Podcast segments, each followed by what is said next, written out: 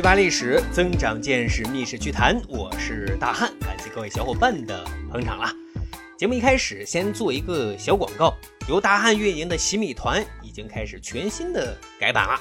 在这里啊，大汉会及时跟大家分享大汉私家珍藏的那些读书笔记啊，咱一起去增长那些奇奇怪怪的历史知识啊，还可以跟随大汉的脚步啊，每周同步去打卡大汉走过的那些博物馆、名胜古迹、山川河流，咱分享啊不一样的历史见闻。最重要的是啊，这里可以免费畅听《密史趣谈》所有的付费节目啊，当然也有机会啊获得《密史趣谈》周边的小礼物啊。加入的方式其实也很简单，点击《密史趣谈》的主页面，申请加入洗米团就可以了。再次感谢各位小伙伴的捧场啦！那今天我们来聊一聊一位牛人，谁呢？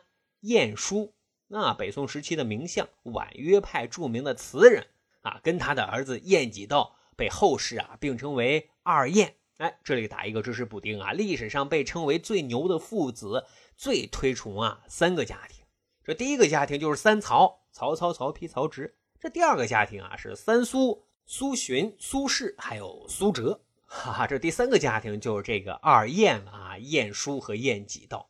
关于晏殊啊，我们最耳熟能详的诗句应该就是“无可奈何花落去，似曾相识燕归来”。呃，应该还有这句啊：“昨夜西风凋碧树。”独上高楼，望尽天涯路啊！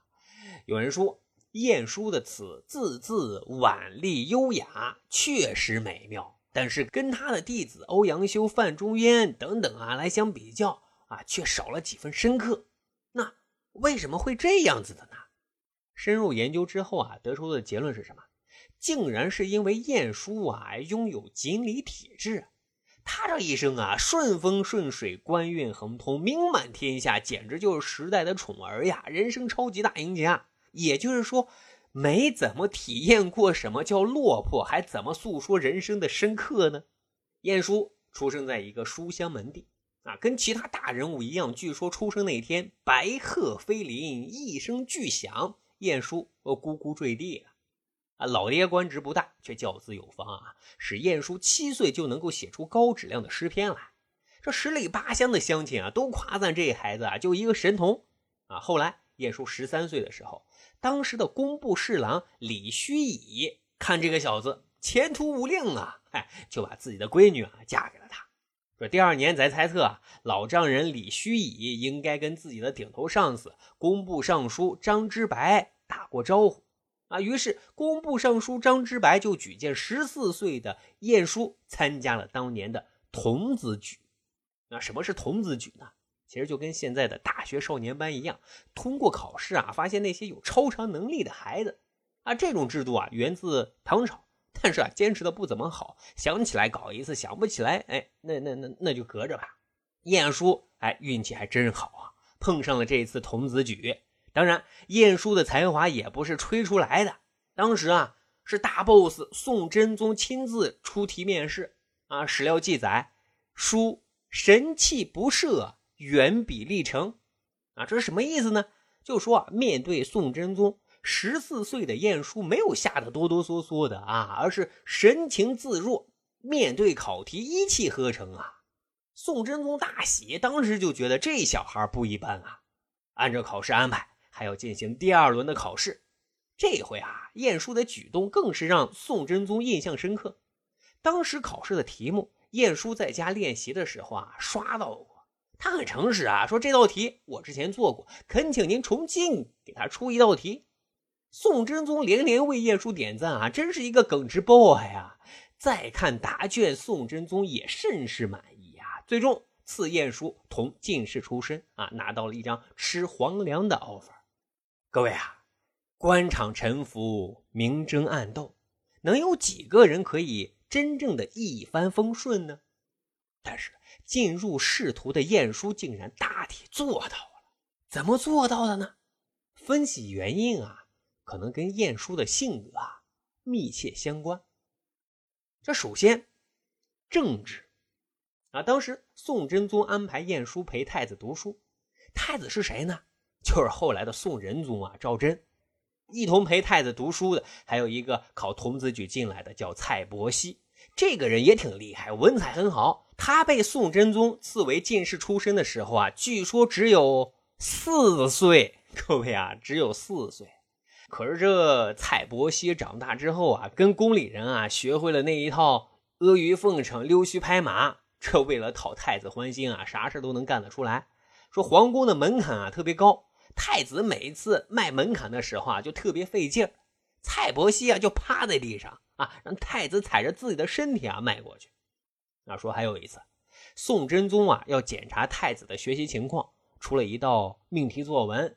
太子抓瞎呀，不会写啊，就赶紧去求晏殊去代笔。可是呢，被晏殊啊严厉给拒绝了。啊，最后当然是蔡伯熙代替太子啊完成了命题作文。啊，可是宋真宗一看这作文就知道这不是自己儿子的水平啊。啊，一追查，晏殊就把太子找枪手代写作文的事情呢给捅了出来。太子后来大怒的说啊，等自己当权当了大 boss，绝对不会让晏殊。啊，有好下场。可是啊，真等宋仁宗上位了，他却是重用晏殊，而贬了蔡伯熙。蔡伯熙很不忿儿呀，啊，就追问缘由。人家宋仁宗说了，正直的人啊，才是我们这个朝廷需要的人。这蔡伯熙听完之后啊，是羞愧难当啊。这个呢，就是晏殊的啊第一大品质，为人正直。啊，当然分析晏殊的性格，除了正直。他还很谨慎，很周全，啊，有一个小细节啊，说当时宋真宗啊有一些非常重要的事项不便明说，啊，他就写一张小纸条，然后差人啊询问晏殊的意见。晏殊呢看到纸条之后啊，就会把自己的意见连同宋真宗的纸条一并给送还了，啊，以此向宋真宗表明啊，此事他晏殊绝对不会泄密的，啊，当然此举也获得了宋真宗的信任跟赏识啊。这是第二个特点，谨慎周全。这第三个特点啊，就是晏殊的性格啊比较豁达啊，还知人善用，朋友众多。欧阳修、范仲淹、富弼等人啊，都是他的学生兼铁子啊。这其中，他跟范仲淹一起大兴教育，促使宋代学校教育的兴起啊。还有富弼，后来的北宋名相啊，还是晏殊的女婿。当初啊，晏殊当宰相兼任枢密使的时候啊，朝廷呢就提拔富弼为枢密副使。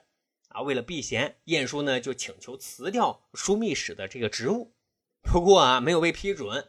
还有后来的欧阳修，那也是晏殊一手提拔上来的。晏殊闲来无事的时候，最惬意的就是约上这些三五好友，举行他们家独创的空杯宴。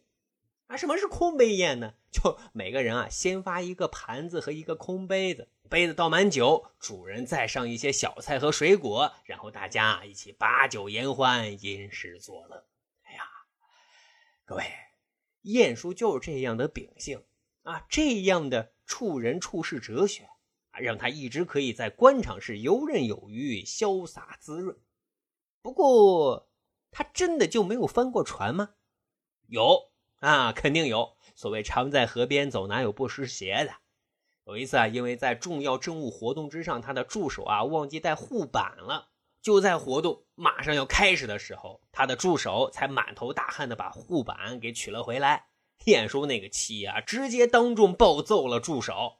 结果谏官就以晏殊有辱斯文，没有起到好的带头作用为由进行弹劾。哈，最终最终就被贬了啊。不过这毕竟也不是什么大事，没多久晏殊就又官复原职啊。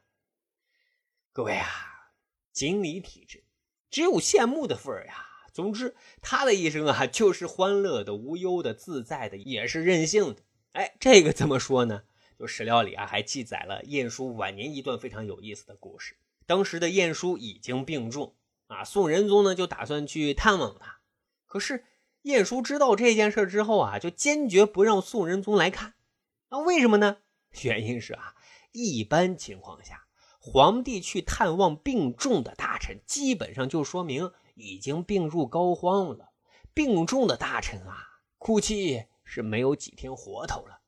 啊，晏殊就觉得此时宋仁宗前来探望自己非常非常不吉利。嘿，他还觉得自己没有问题呢，所以啊，就坚决不让宋仁宗前来探望。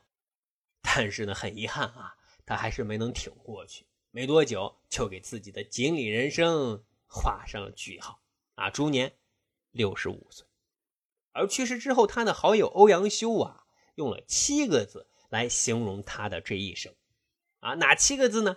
这七个字就是“富贵悠游五十年”。